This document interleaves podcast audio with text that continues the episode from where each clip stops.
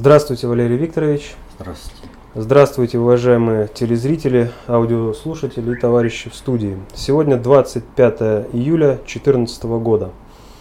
Начнем мы сегодня с вопросов, который чаще всего э, встречался за всю неделю, когда посетители нашего сайта оставляли свои сообщения. Вас просят прокомментировать авиакатастрофу с малазийским Боингом. Да, это, естественно, ключевое событие мировой истории и во многом э, предопределяющее развитие этой э, мировой политики, мировой истории в будущем. Вот. И комментаторов уже достаточно много, это, э, по этому вопросу это действительно волнует всех. Э, что произошло, как произошло, много чего сказали, но я думаю, что есть серьезное основание к тому, чтобы сейчас поговорить то, о том, что ни один аналитик, ни один политик не рассматривал. Вот, ну просто я не встречал, вот я про ну, сколько просмотрел и зарубежной прессы, и, и другой СМИ, сколько просмотрел отечественной, я не видел этого. А именно, вот сейчас все обратили внимание на то, что информационная кампания по сбитию малазийского самолета и направление ответственности за это сбитие на Россию со всеми вытекающими отсюда последствиями вдруг забуксовала, можно сказать, на пустом месте. И вот не получается, она рушится, прям вот на корню рушится. А что произошло? Почему вот стало возможным, что вот это так произошло? А дело вот в чем. Как это многим не покажется парадоксальным, понять срыв вот этой информационной кампании невозможно, если не рассмотреть внутриполитические и военные действия, собственно, в том образовании, которое называется Донецкая Народная Республика. И в первую очередь необходимо рассмотреть э, действия, которые осуществлял министр обороны Стрелков. Уже неоднократно говорили о том, что э, Стрелков вывел свое соединение из Славянска и тем самым нарушил очень много планов. Вот. Но по-настоящему, что реально сделал Стрелков, выведя свое соединение из Славянска, Э, становится ясным только вот сейчас. Я не знаю, понимал ли Стрелков вот это или не понимал. Скорее всего, думаю, что нет. Он работал чисто по шестому приоритету, спасал соединение, спасал Донецкую Народную Республику э, в той мере, в какой он мог это сделать. Да, естественно, что при выводе его соединения не могло пройти все без сучка, без задоринки. И там, э, естественно, есть очень многие недовольные этим выводом, э, подчас справедливо, но надо рассмотреть э, другой аспект. Итак, что на сегодняшний момент известно? На сегодняшний момент известно следующее, что самолет сбит. Нам утверждают, что он был сбит ПЗР, э, просто ЗРК э, БУК вот на этом стоит э, вся э, пропаганда э, киевской банды и Соединенных Штатов. Они вот просто уверены в том, что самолет был поражен ракетой э, БУК. Что следы этого поражения на, остан, э, на обломках самолета будут найдены. И это очень важно. А теперь давайте посмотрим, что же реально-то произошло. Э, где нам э, говорят, самолет был сбит? Говорят, что это было поражение ракетой. Э, немного северо-западнее Славянска. Вспоминаем, что нам требовали от Стрелкова, чтобы он сидел в Славянске, а и про него говорили о том, что у него есть буки.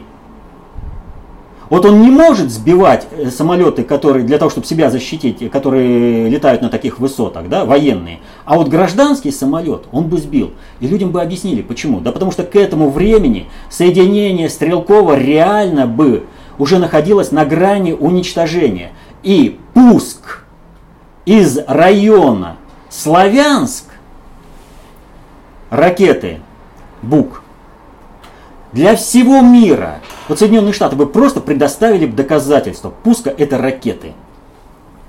И всем бы сразу стало понятно, вот они, коварные террористы, вот они запустили ракету и сбили самолет.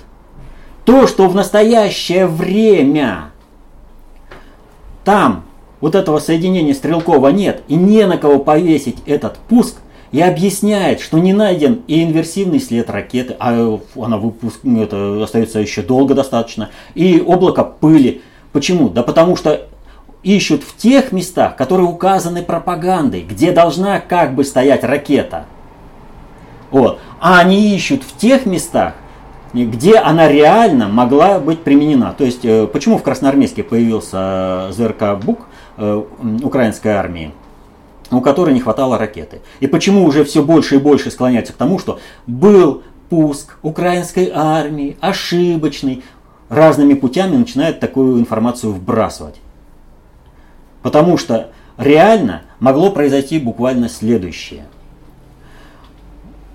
Украинская армия, она очень боеготовая армия. 23 года она вообще ничему не училась и надеется, что един, пуск единственной ракеты – и они сразу попадут полностью, ну, это вообще, ребята, э, как бы вещь несколько фантастичная. Но, тем не менее, судя по всему, ракета взорвалась рядом с самолетом. А поскольку она его повредила, вот когда бы, если бы попала ракета э, в самолет, то, представляете, это э, 60 килограммов боевая часть, да, почти полные баки горючего у самолета. Он еще ему лететь большую часть пути. Вот. Это значит, мелкие осколки разбросаны на десятки километров, да причем сразу горящие, падающие уже горящими. Вот. И это бы затрудняло вообще идентификацию в разы. А самолет-то упал компактненько на э, ограниченной территории, 10, кил, это 10 гектар там где-то получается, да? Вот. Э, он, об, все обломки крупные и несут, главное, следы оружия поражения. Вот, э, э, но если произошло поражение ракетой, и самолет остался э, как бы на крыле, он же, что делают пилоты? Они принимают меры к спасению самолета и тут же сообщают обо всем, что произошло. Так ведь? Так. А когда происходит разгерметизация, даже частичная, самолету набирать высоту ну никак не получается. Ну не, нельзя этого делать. Соответственно, этому, даже если самолет увидит, что его атакует другой самолет, он может уходить только вниз. И вот здесь э, нам объяснение того, почему его сопровождал э, украинский, украинский самолет, э, именно штурмовик. Именно штурмовик. Штурмовики много летают в том районе. Появление штурмовика, оно объективно обусловлено, как бы. Они там постоянно бомбят ополченцев. Вот. И поэтому пришить штурмовик э, к самолету э, очень и очень как бы трудно при одном условии, если ты будешь контролировать расследование. Что произошло? Штурмовик отправили зачем? Но все прекрасно понимали, может и промахнуться так штурмовик должен был добить. Он это и сделал.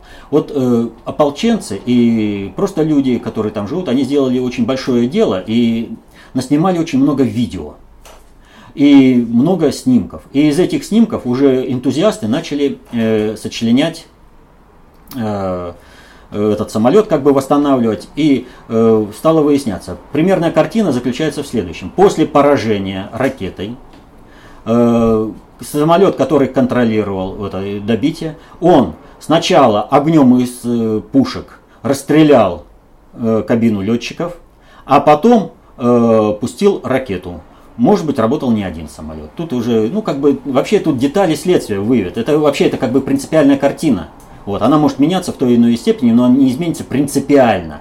То есть примерно такая ситуация. Так вот, за время прохождения э, вот этого пути поражения над Славянском и падением в Торезе, это вот как раз то самое время, которое потребовалось самолету украинскому добить лайнер, и поэтому он пролетел еще дополнительное время за это время, вот пока его добивали. Поэтому он упал туда. А поскольку его сбил самолет, он раскололся на крупные части, а все эти части несут следы применения первую очередь самолета, и как нам утверждают, а мы должны теперь как бы этому верить, вот исходя из всего, что получаем информацию, и следы э, ракеты БУК. Вот, то есть произошло именно таким вот образом. Но что здесь э, в выходе от Стрелкова, мы возвращаемся к Стрелкову, было нарушено еще в плане малазийского самолета. В плане малазийского самолета здесь было нарушено следующее. Вот если э, Стрелков остается в Славянске, его окружают, его долбят соединения, уничтожают и все прочее. Что происходит в это время реально во всей Донецкой области Донецкой Народной Республики? По Донецкой Народной Республике бродят различные вооруженные формирования, непонятно какой принадлежности, э, какие-то политические, какие-то бандиты, которые в одном случае заходят и, вот он, в зависимости от того, кого они грабят, Одному они заходят и орут, а ты там сволочь бандеровская, да? А другому заходят, а ты колорадо сепаратист, пощады от нас не жди. Это одна и та же банда уголовная, но она играет и под то, и под другую. А уже дело, так скажем, э, эмоционального восприятия населения, не разобравшегося, кто реально к ним пришел, встать на ту или иную сторону. То есть там был полный бардак. Э, украинская армия вернее, точнее, карательные формирования киевской банды, только так это можно сказать.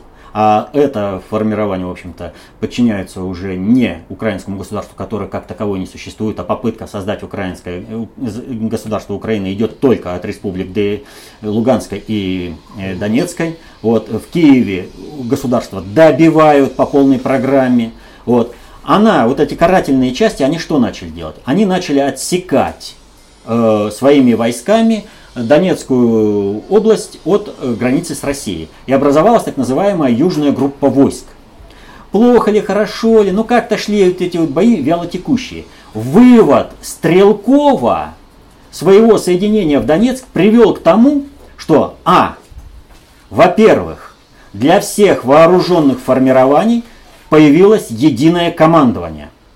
И каждый должен определиться политически. Либо он работает в рамках Донецкой Народной Республики, либо это анарха какая-нибудь уголовная банда, которая грабит и убивает всех подряд, исходя из чисто своего интереса.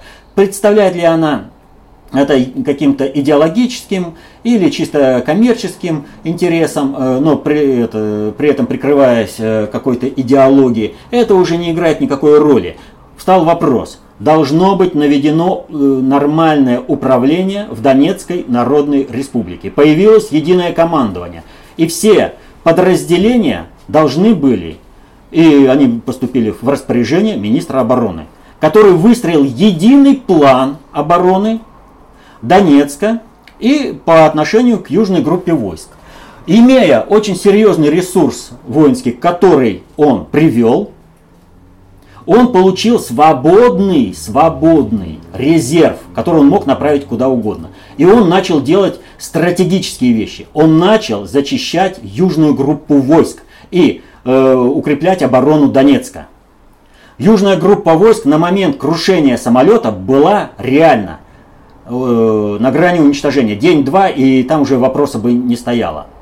Но что произошло Э, после того, как самолет упал. Широкомасштабное наступление, не считаясь ни с чем, поперли везде, по всем направлениям. Вот это надо иметь в виду. Вот это наступление надо иметь в виду. Оно было запланировано изначально. То есть, что происходит? Возвращаемся. Э, к прежней картине, как должен был рухнуть самолет. Стрелков находится в Славянске и гибнет там со своим соединением. Его безнадежное положение для всех является объяснением, почему они сбивают э, самолет. Мировое общественное мнение встает на сторону киевской банды. Киевская банда руками усиленных карательных подразделений организовывает мощное наступление на Донецк, что и было осуществлено. Но не имея такого соединения, которое привел с собой стрелков, Донецк однозначно падает. И в этом отношении для тех, кто организовал падение малазийского самолета, не играло никакой роли. Как будет сбит самолет, поэтому они, может быть, и подстраховались бы, бомбу положили бы в него, чтобы его разнесло там на мелкие куски. Вот. Но они решили воспользоваться э, самолетом, чтобы потом еще что-то привязать. Вот. Там э, достаточно, как бы, э, партия многоходовка, все сценарии здесь не объяснишь. Но падает самолет сбитый чисто авиационным оружием. Но в условиях, когда южная группа войск не разгромлена, усиленные карательные подразделения атакуют, берут Донецк, вся территория Донецкой республики, Донецкой области, какая бы она там ни была, куда бы ни упал самолет, она оказывается под контролем кого? Карателей. А дальше уже можно проводить любую экспертизу так, как хочешь. Вот почему сидели эксперты э, в Киеве, они ехали в Донецкую республику? Да потому что вот к тому варианту, что самолет крупными обломками упадет на территории, которую не контролирует киевская банда, сценаристы сбития самолета были не готовы. И, соответственно, этому им нужно было дать, выработать сначала для себя поведение, что делать в этих условиях, а потом уже дать команду экспертам, о чем вещать, что они там должны найти. Поэтому кто поехал? Да наиболее честные, те, которые оказались неравнодушными. Но их пытались убить во время следствия, а самое главное, когда они прибыли на место э, крушения самолета, на них организовали атаку украинского, э, украинской штурмовой авиации. Э, не украинской, карательной штурмовой авиации. Вот все время э, как-то вот ложится украинская и карательная все время. Э, что сделали э, киевские бандиты? Э, какие ассоциации они вообще э, даже вот у нас э, порождают. Так вот, карательная авиация, она нанесла удар по... Нанесла она удар, не нанесла, но она пыталась. Есть квитанция от премьер-министра Бородая, да? Вот, от главы республики. Что она пыталась. Теперь на основании этого любая международная комиссия может требовать дополнительных экспертиз разных и прочее а вдруг вот эти вот следы применения авиационных пушек, ракеты воздух-воздух, это результат вот этого налета штурмовиков. Они по земле просто так применили и вот все. А давайте проведем дополнительные экспертизы. Это поражение в воздухе или поражение на земле? Экспертиза это может выявить. Вот, это не проблема. Но самое это главное, это можно затягивать бесконечно.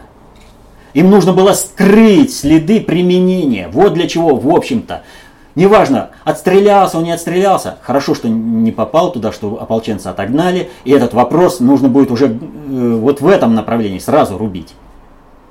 То есть, смотрите, если бы Стрелков не вывел свое соединение, не изменил бы политическую и военную обстановку в этом регионе, то вся провокация со сбитием малазийского лайнера Боинга удалась бы на все сто процентов. Выведя, выведя свое соединение из Славянска, Стрелков как минимум, как минимум предотвратил общественно-политический кризис в России, определенный Майдан, на что рассчитывали, а как максимум, как максимум, и это надо понимать, он предотвратил развязывание Третьей мировой войны. Вот как вопрос серьезно стоит. Это не просто хихоньки-хахоньки, что он там все бросил и вывел. Он все изменил. Он не, в результате того, что он все изменил, спасая свое соединение, обусловлено чисто по шестому приоритету, и мы это доказывали уже неоднократно, показывали, что это необходимо было, чтобы э, остановить кровопролитие в Донецкой республике, в Донецкой области. и вообще на юго-востоке Украины. Мы об этом уже говорили до этого. Но смотрите, какой глобальный аспект вывода его группировки вырисовывается. Если бы это упало в районе карательных э, частей, они могли бы дальше и разбомбить, и сжечь, и что угодно, да вообще сделать как угодно. И в конце концов, просто эксперты бы говорили то, что нужно. Что сбили именно э, ракетой БУК. Вот, понимаете? Так что сбитие самолета это была вообще глобальная, глобальная провокация. Ну, И была, вот, была что? информация о том, что хотели сбить борт номер один. Да, это очень, как раз я об этом хотел сказать. Вот э, для всех, кто так или иначе связан даже чисто по бытовому, в бытовом плане с отслеживанием полетов самолетов, все понятно, что перепутать два самолета рейсовый э самолет Боинга Э, и борт номер один президента государя России просто невозможно. Ну и что, что они в одном эшелоне побывали, с разницей там в полторы, где-то две минуты э, над Варшавой. Вот. Какая разница? А разница в другом. Вот. Э, разница в том, что эта информация была вброшена в СМИ. Если что-то сделано, значит это кому-то нужно. Давайте посмотрим, кому это было нужно. Смотрите, самолет нужно было сбить именно вот этот. И это вот э, все к этому сходится. Во-первых, есть информация о том, что это самолет не рейсовый, а дополнительный рейс. Кто мог запланировать дополнительный рейс? Уровень, понимаете?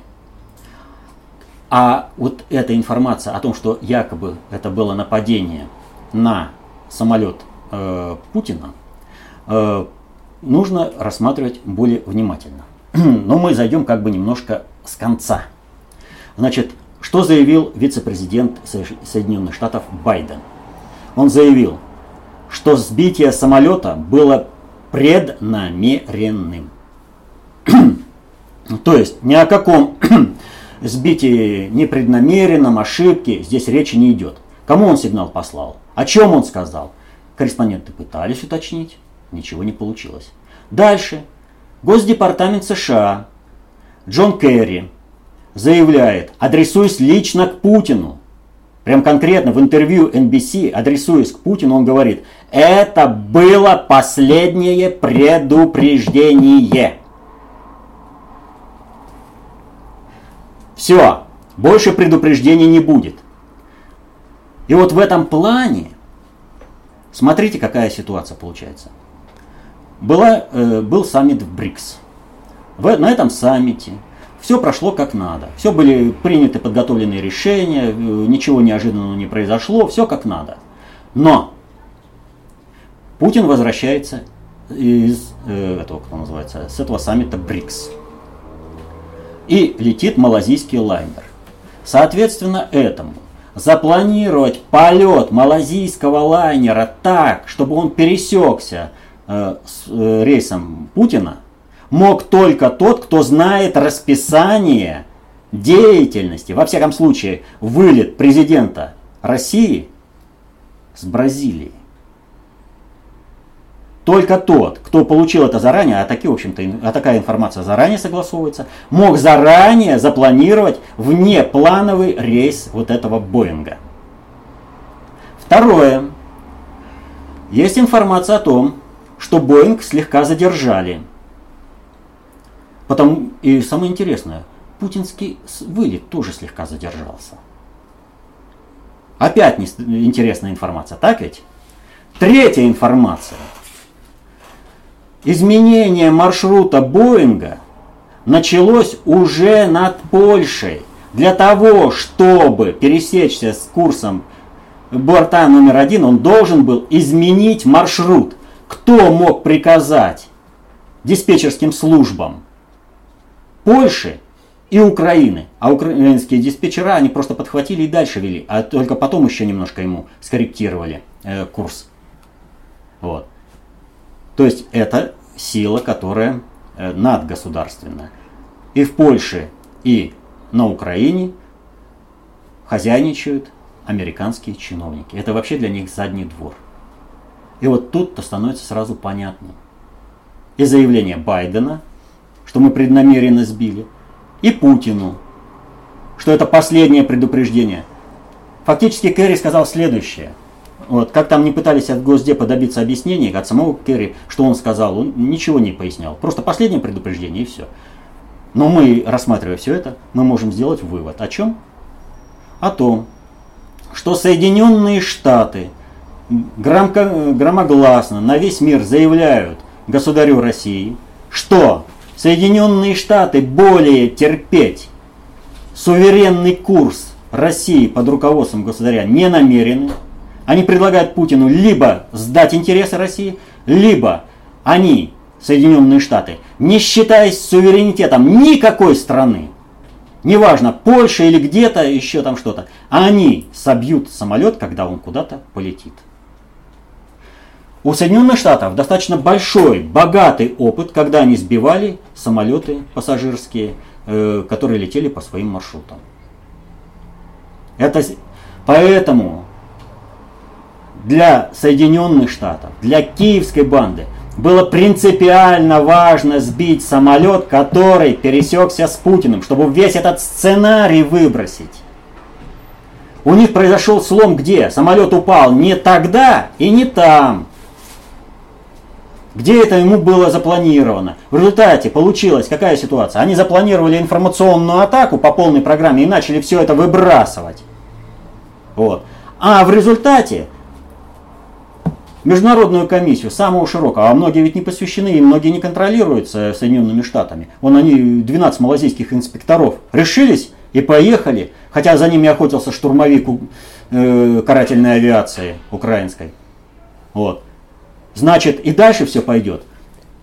Что делает глобальный предиктор? А это в рамках, э, вот это предупреждение Путина, это в рамках э, политики глобального предиктора. Глобальный предиктор берет расследование под свой контроль и расшифровывать ящики, э, бортовые самописцы, будут где? В Великобритании. А как будут там расшифровывать? А в соответствии с интересами Британской империи.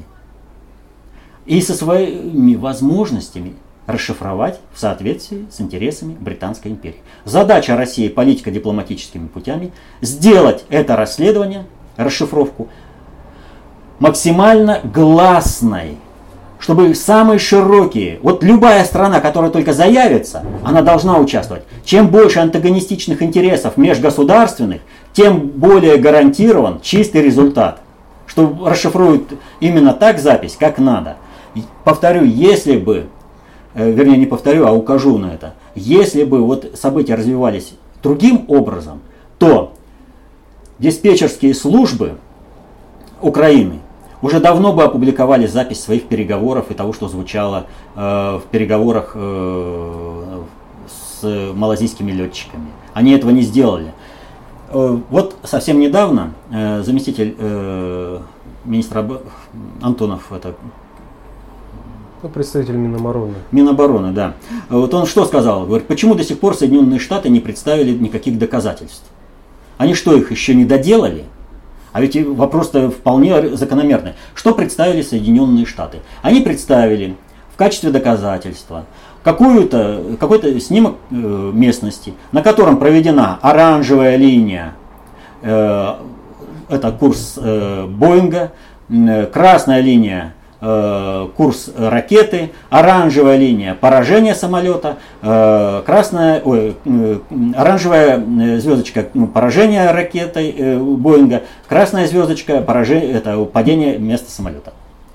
Вот такой рисунок ребенок в детском классе нарисует, это в детском саду, он нарисует буквально за минуту.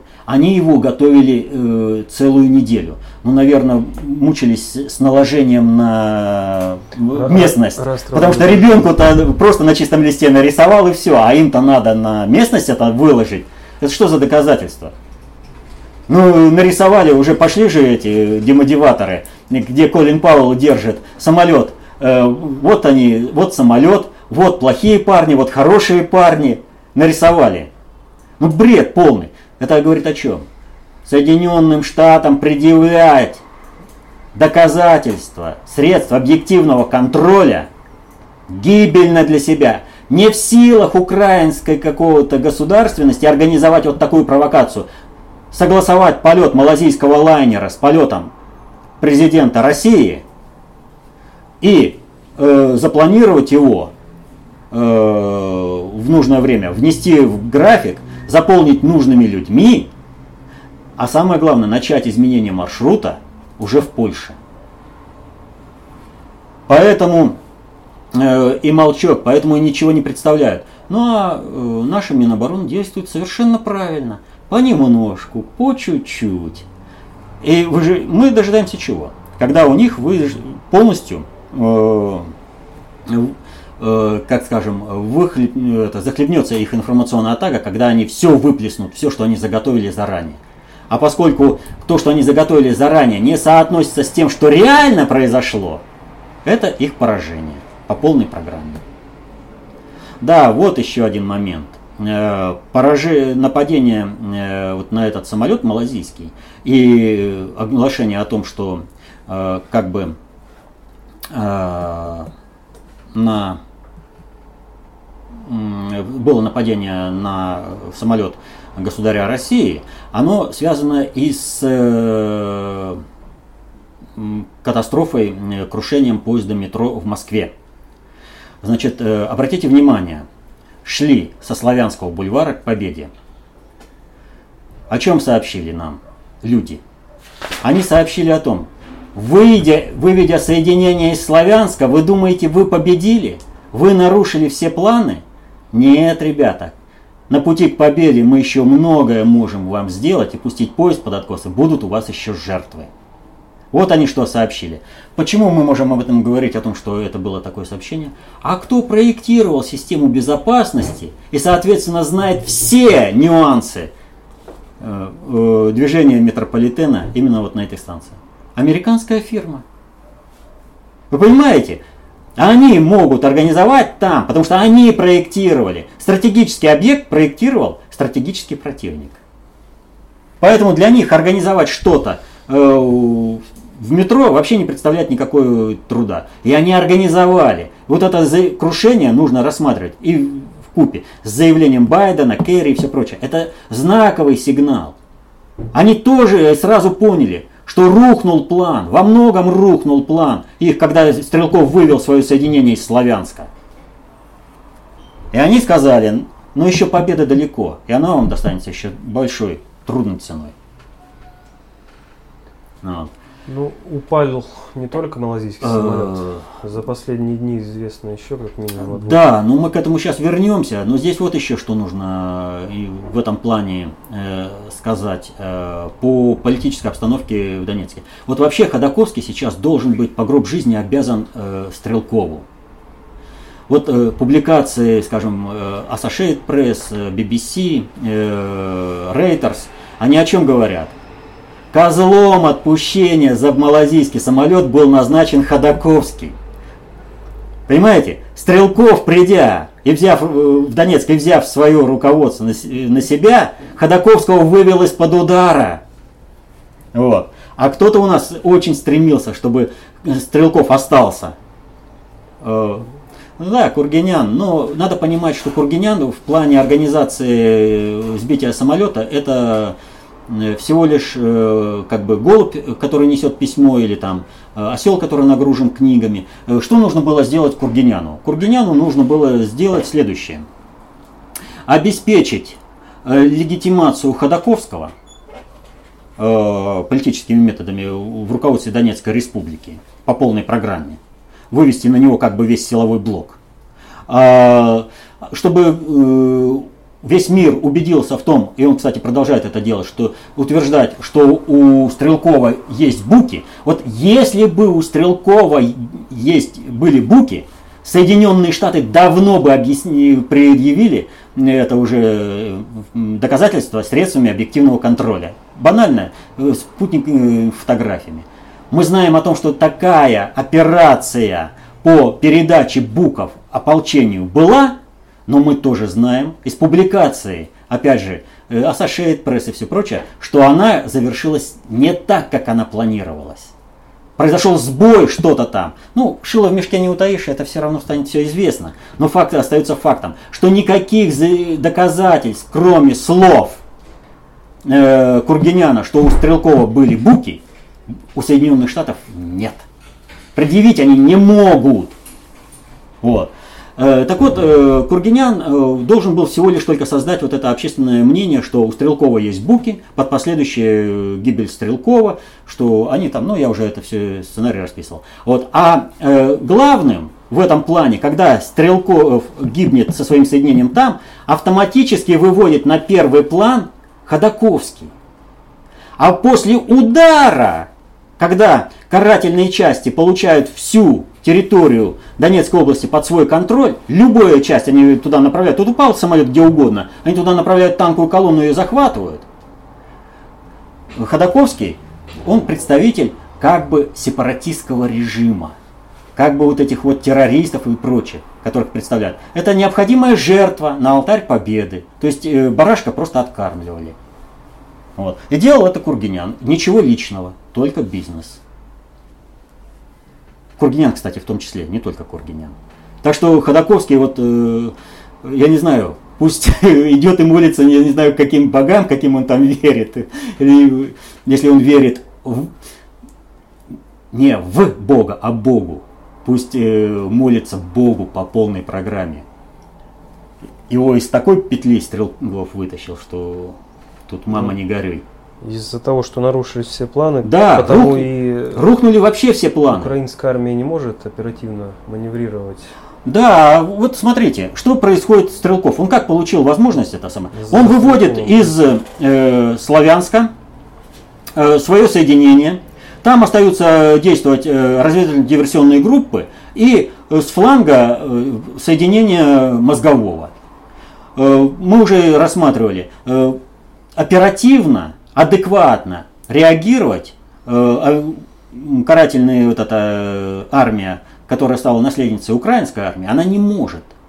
Вот. И поэтому минимальное связывание, оно давало временное окно. Стрелков еще мостами блокируют, на всякий случай, если вдруг какие-то соединения вырвутся, организовывает там системы защиты и, пользуясь этим временным окном, начинает решать стратегические задачи. Он ликвидирует южную группу войск и укрепляет оборону Донецка. И он был абсолютно прав. Если бы это не было сделано, то сейчас бы в результате вот этого мощнейшего наступления Донецк бы пал, и они прорвались бы к месту падения самолета.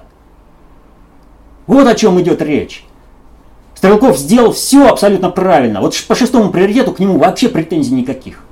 Делает настолько грамотно, настолько четко, что и самое интересное, уровня его таланта э, среди войск карателей ну, даже близко никого нет. Поэтому здесь э, людям, в общем-то, надо понимать, э, что человек показал себя и под кого идти. Вот. А что еще делает э, Кургинян? Кургинян вбивает клин между Стрелковым и Путиным. Стрелкова хотят превратить в лебедя, отматросить и бросить. Его ну, хотят купить. Генерал Лебедь. Да, генерала Лебедя. Что сделали генерал Лебедь? Генерал Лебедь за 30 сребреников продал честь, совесть и родину полностью. Он сначала предал Приднестровье, потом предал Россию вообще и закончил свой путь э, тем, что погиб. Вот. Его ликвидировали те, кому он так верно служил, организовав ему авиакатастрофу. Так вот, со Стрелковым хотят сделать то же самое. Но хотят сделать более иезуитским способом. Если Стрелкова, как, знаете, есть такой фильм, это на Брайтон-Бич, да, э, хорошая погода. Вот. Там э, всегда, если нельзя... На Дерибасовском. А, да, на Дерибасов. Если нельзя купить, то следует убить. Вот. То есть, со Стрелковым сейчас решают этот вопрос. Первый это, э, что делают? Сначала враги России кричат, о, Стрелков, это э, улучшенная версия там Удальцова. Вот. И Кургинян, да, это так, это так. Стрелков в стороне стоит. Я вообще как к вашим политическим разборкам-то отношусь? Я по-своему, да? А ему говорят, а теперь тебя извини, ты величайший полководец, Кутузов, тебе бы в президенты России, ты прояви свои политические амбиции. Вот. э, ты покажи, видишь, Путин предает э, Новороссию, Путин предает Россию, новый мир, там все, давай, мы тебе поможем. Вот как только Стрелков на это дело пойдет, его кончат, когда он сделает свою роль в плане свержения Путина. Соединенным Штатам мировой закулисье, глобальному предиктору, в какой-то мере, глобальному предиктору в какой-то мере, а Соединенным Штатам и мировым многим надгосударственным системам согласования и управления, как это э, инструменты, ликвидация Путина и его устранение жизненно важно. Жизненно важно устранение Путина таким способом, как и не кажется парадоксально, и тем, кто э, придерживается идеи возрождения СССР 2.0. Вот отсюда Стрелкова надо превратить в этого предателя. Чтобы либо Путин его ликвидировал сам, и тогда облегчил задачу э, разжигания войны сначала э, на юго-востоке Украины в Новороссии, вот, и переброска ее на территорию России, либо же Стрелков пошел бы освободительным путем освободительным маршем на Ростов и привел бы эту войну в Россию. Во что бы то ни стало надо. Что не устраивает глобальный предиктор и почему глобальный предиктор позволил Соединенным Штатам послать такое предупреждение Путину? Глобального предиктора не устраивает ликвидация задела бандеровцев. Они полторы сотни лет деятельно взращивали э, бандеровщину на Украине, а теперь есть реальная возможность перемолоть весь подготовленный биоматериал бандеровцев в освободительной войне и сохранить территориальную целостность Украины. Вот это не устраивает глобального предиктора. Глобального предиктора устроит расчленение Украины на три части, как я уже говорил, либо же единая Украина, но против России, на основе бандеровщины. А вот эти все просвирнины, это просто русские бандеровцы – это те же самые идеологические. Посмотрите, э, они э, идеологические и психологические, вот, у них психи, тот же самый строй психики и те, та, же та же самая мотивация. Вот. Поэтому сейчас Стрелкову пытаются разыграть, в карты разыграть, куда пойдет. У Стрелкова есть свой путь. И он не противоречит пути э, нашего главнокомандующего Путина, нашего государя. Они могут дополнять друг друга. Но все зависит лично от Стрелкова, каким путем пойдет он. И я одно хочу сказать. По совести живет человек, тогда он Богом хранил.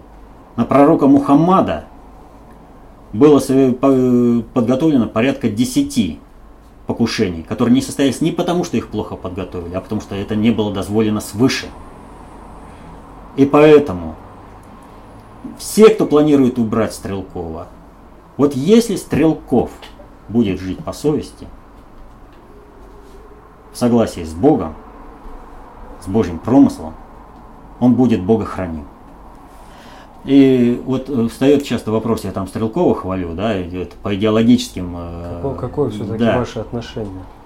Э, понимаете, какая штука? Э, вот несмотря на то, что у меня со Стрелковым очень серьезные идеологические расхождения, вот, это не значит, что я должен, исходя из своих как бы, идеологических убеждений, на него наговаривать напрасленно. Раз. Второе. Э, Симонов, по-моему, был председателем Совета, Союза писателей э, Советского Союза, пришел к Сталину и сказал, вот я не могу работать с этими писателями. Сталин ответил, других писателей у меня для тебя нет. То есть люди вот какие они есть и на своем месте, где они есть. Вот с ними и надо работать. Надо одни процессы просто помогать, поддерживать, а другие процессы надо гасить. Вот те процессы, которые по моему соответствию, Э, по моему пониманию, соответствуют интересам России, я помогаю. Те процессы, которые не соответствуют интересам России, я гашу в меру своих возможностей. Вот. Поэтому для меня какая-то идеологическая приверженность кого-то к чему-то, да, того же Кургиняна, там, где он действует правильно и на благо России, я его тоже поддерживаю. Но там, где он действует не на благо России, э, Там я э, показываю, что это не так. Вот. Для меня идеологическое, идеологические расхождения э, в этом отношении ничего не значит. Вот в советское время был снят такой фильм э, «Ветер надежды». Э, это про участие нашего парусника «Надежда» ну, в какой-то международной регате. И там приходит один э, матрос Юнга и говорит, переселите меня, пожалуйста, в другой кубрик и переведите в другое подразделение, потому что с этими я не э, столковался, не смог найти общий язык.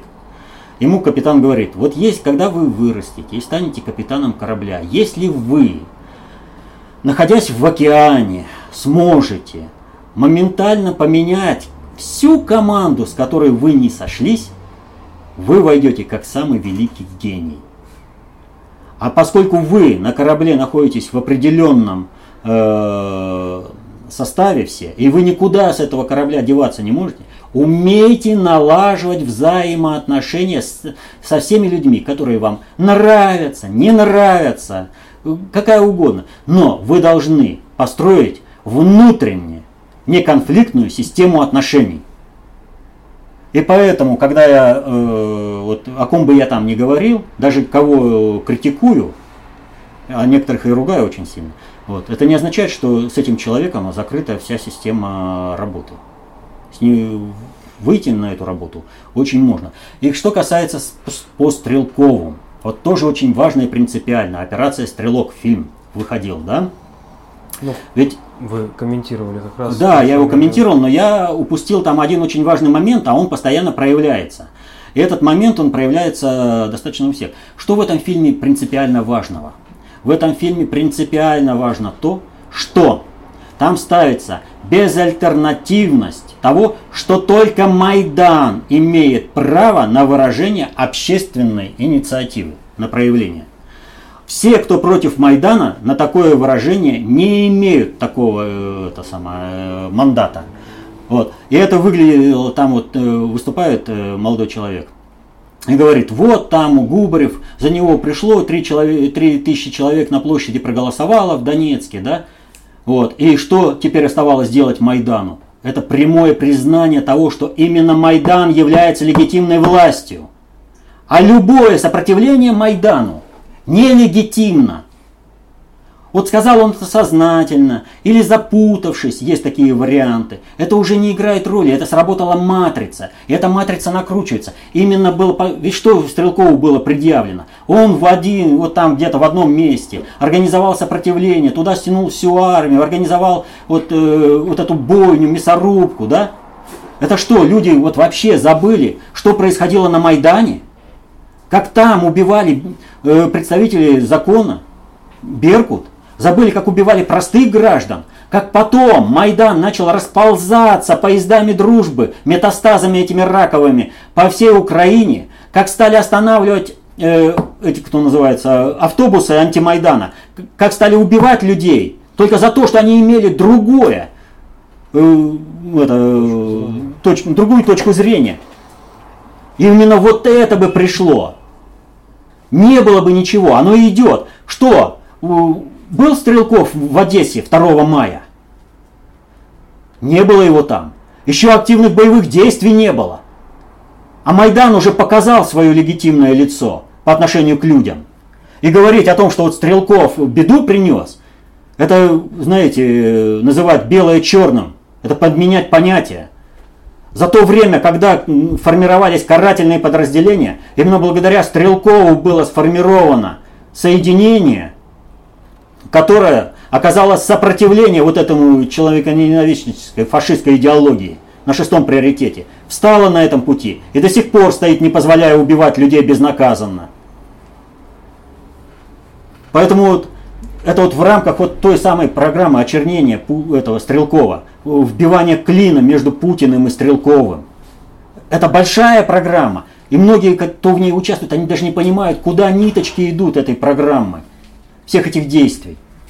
Кто приводит э, все эти э, механизмы в действие. А это все взаимосвязано. Избитие самолета, и выход Стрелкова из э, Славянска, и крушение московского поезда. метро. Все это взаимосвязанные. Я вот это показал, эти связи. Их можно более глубокого показать, но любой думающий человек без проблем вот с этими подсказками найдет всю доказательную базу.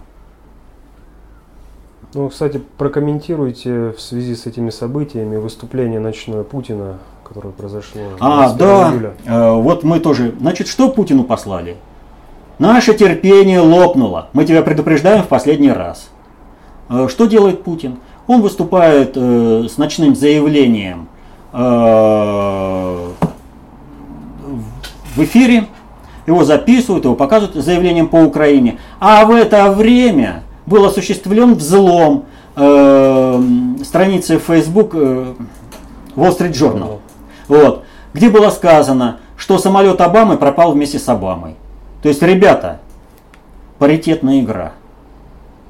Вы напрашиваетесь. Мы уже в том состоянии, что можем возражать. Ну так возвращаясь вот э, к алжирскому и китайскому. А, да, алжирские и китайские самолеты. То есть, когда они поняли, что они проиграли капитально, и они могут проиграть схватку из-за улики, то есть они и трупы увезли, тела подобранные э, побыстрее, не, не добрав там всего, да, хотя уже можно было бы спокойно работать здесь. Э, они э, ящики передали британцам, уже работа здесь идет, но они понимают, что эта информация благодаря э, политико-дипломатическим методам работы России, она будет э, предана широкой, самой широкой гласности, куда будут втянуты государства с самыми диаметрально антагонистичными интересами, диаметрально противоположными интересами. И тогда вот эта вся правда выйдет. И что э, тогда делают те, кто организовал этот полет? Они организовывают при, операцию прикрытия. Что они делают? Они роняют самолет э, в Тайване. Почему Тайвань?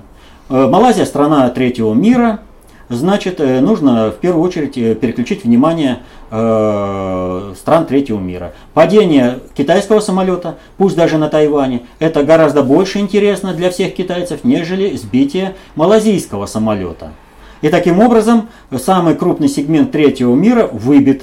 Дальше нужно еще продолжать это, шумовую атаку на страны третьего мира. Падает алжирский самолет, но падает очень интересно. Сначала происходит пикировка э, между э, Великобритании и Франции, когда Великобритания требует, вы Мистрали не поставляйте России, я ему отвечаю, это с какой-то радости, вы сначала разберитесь со своими военными проектами, ах, вы нам возражаете? Ну вот, пожалуйста, сигнал э, Франции, мы с вами как с малазийцами. Какая проблема-то? Вот. Будете нам возражать, мы вас найдем, как построить.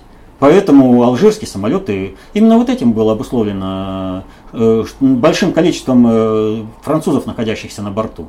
То есть французам реально показали, кто они в отношениях, вот они э, всегда в хвосте идут и следуют в русле Соединенных Штатов, Великобритании. Но им показали, в каком реально месте в этом хвосте находятся. А, возвращаясь к прошлой передаче, также вот просят вас еще уточнить э, вопрос по реституции. А, реституция. Да, мы тогда, наверное, не поставили этот. Надо понимать следующее. Реституция как механизм – это покупка лояльности как отдельного человека, какой-то политической э, личности, так и какого-то э, социального слоя. И второе это создание собственного социального слоя. Вот изменился политический режим э, в странах Прибалтики, да? Они тут же провели реституцию, создали слой собственников, который за этот режим теперь будет стоять. То есть они создали себе опору. Вот. Но никогда реституция и обмен землями между государствами не был связан. Никогда. Даже когда э, какие-то Э, владетельные сеньоры э, переходили из подчинения одного господина к другому, вот, э, вместе с своими землями. Тем не менее, это, в общем-то, был переход какой-то политика дипломати... политика, политической административной единицы. Это форма организации государства. Ну вот как, например, если бы вот в конфедерации одно из государств, которое входит в конфедерацию, решило перейти в другое государство. Вот это, в этом плане надо рассматривать, а не в том, что э, часть э, территории государства отпала только потому, что кто-то там предъявил какие-то условия. Поэтому все, повторю, э, все попытки, которые сейчас есть э, у киевской банды, это э, каким-то образом э, завести на расчленение Украины.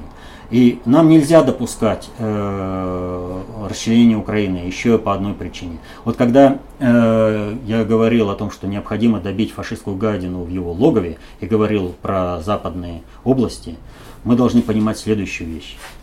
Люди, которые там живут, они оказались заложниками того, что с надгосударственного уровня именно там создали вот эти э, как сказать-то, питомники бандеровцев. А подавляющее большинство людей не поддерживает идеологически бандеровцев. Они придерживаются ли разных идеологических воззрений, но они не поддерживают именно вот это фашистско-самоубийственную политику бандеровцев. Именно потому, что она самоубийственная. А вот если будет расчленение Украины, то сейчас бандеровцы убивают на юго-востоке. Украины. Но там им противостоят ополченцы. Когда произойдет расчленение, бандеровцы будут убивать людей там. Бойню, которую они устроят там, она э, просто превзойдет все, что мы до этого знали. Потому что все не бандеровцы будут убиваться. А не бандеровцами они будут объявляться как угодно. Вот есть э, достаточно много разных таких фильмов э, по э, французской революции.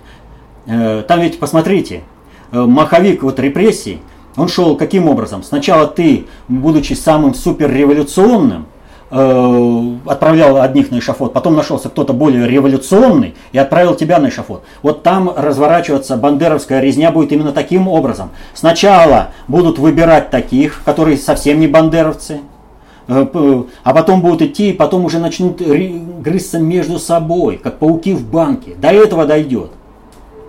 Вот. Недавно показали, кстати, в этом плане комедийный фильм э, «Повторный брак». Он, кстати, не такой комедийный по содержанию, как э, это.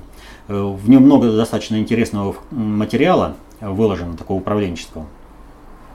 Так вот, там приезжает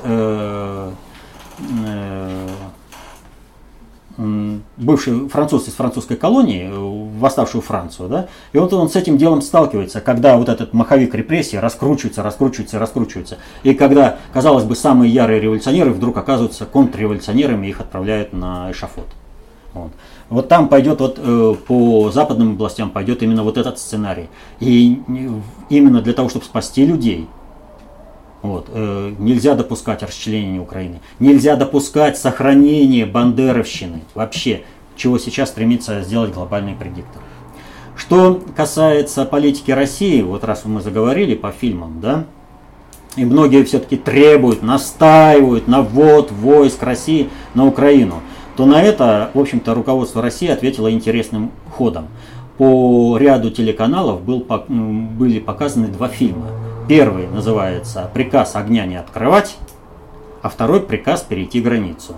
Э, для тех, кто не помнит, напомню. Значит, э, приказ огня не открывать, речь идет о том, как э, шло противостояние Красной Армии и японцев на Дальнем Востоке, как японцы провоцировали, всячески провоцировали Красную Армию на то, чтобы она ввязалась в войну с Японией. Но это было для Советского Союза губительно. И просто убийственно. И нам, несмотря ни на какие жертвы, ввязываться в эту войну нельзя было. Помните там, да? Даже вот у тебя товарища убили, ты выстрелил в ответ, тебя расстреляем как предателя. Потому что ты жертвуешь государственной безопасностью. Потому что сейчас нельзя нам участвовать, нельзя. Но потом пришел момент и поступил приказ перейти границу. Так и с Украиной. Пока что приказ огня не открывать. Это надо понимать. Ну еще по событиям. 16 э, июля э, в Госдуме был внесен законопроект о замене государственного флага. Да, вот это событие многие расценили вообще как некую такую шутку, понять там это э, как бы э, акт эксгибиционизма, обратите на себя внимание депутатов. На самом деле это гораздо-гораздо все более серьезно, чем многим может показаться. Э, обратите внимание, 16 июня внесен акт, а 17 сбивают самолет.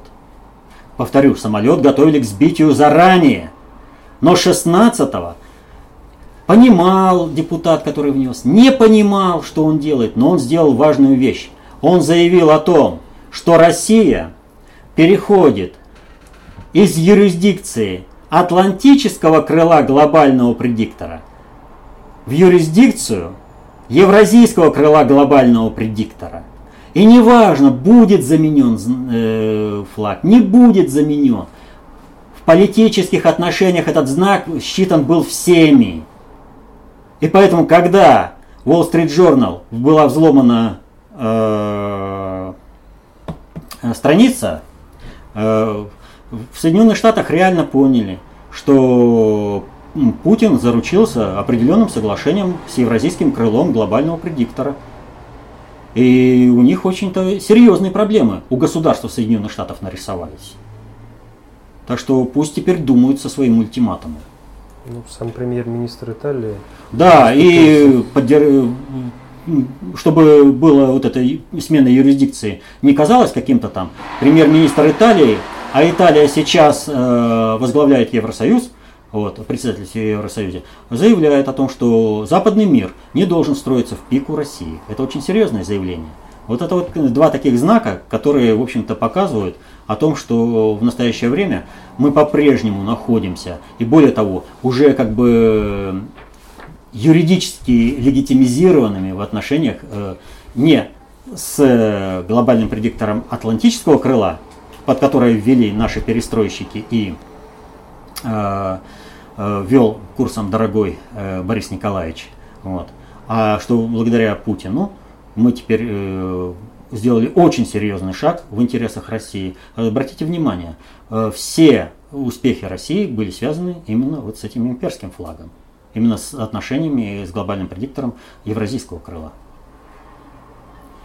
Вот такая ситуация. У нас вопросы есть? Вопросов очень много, много но вре- времени остается все меньше и меньше.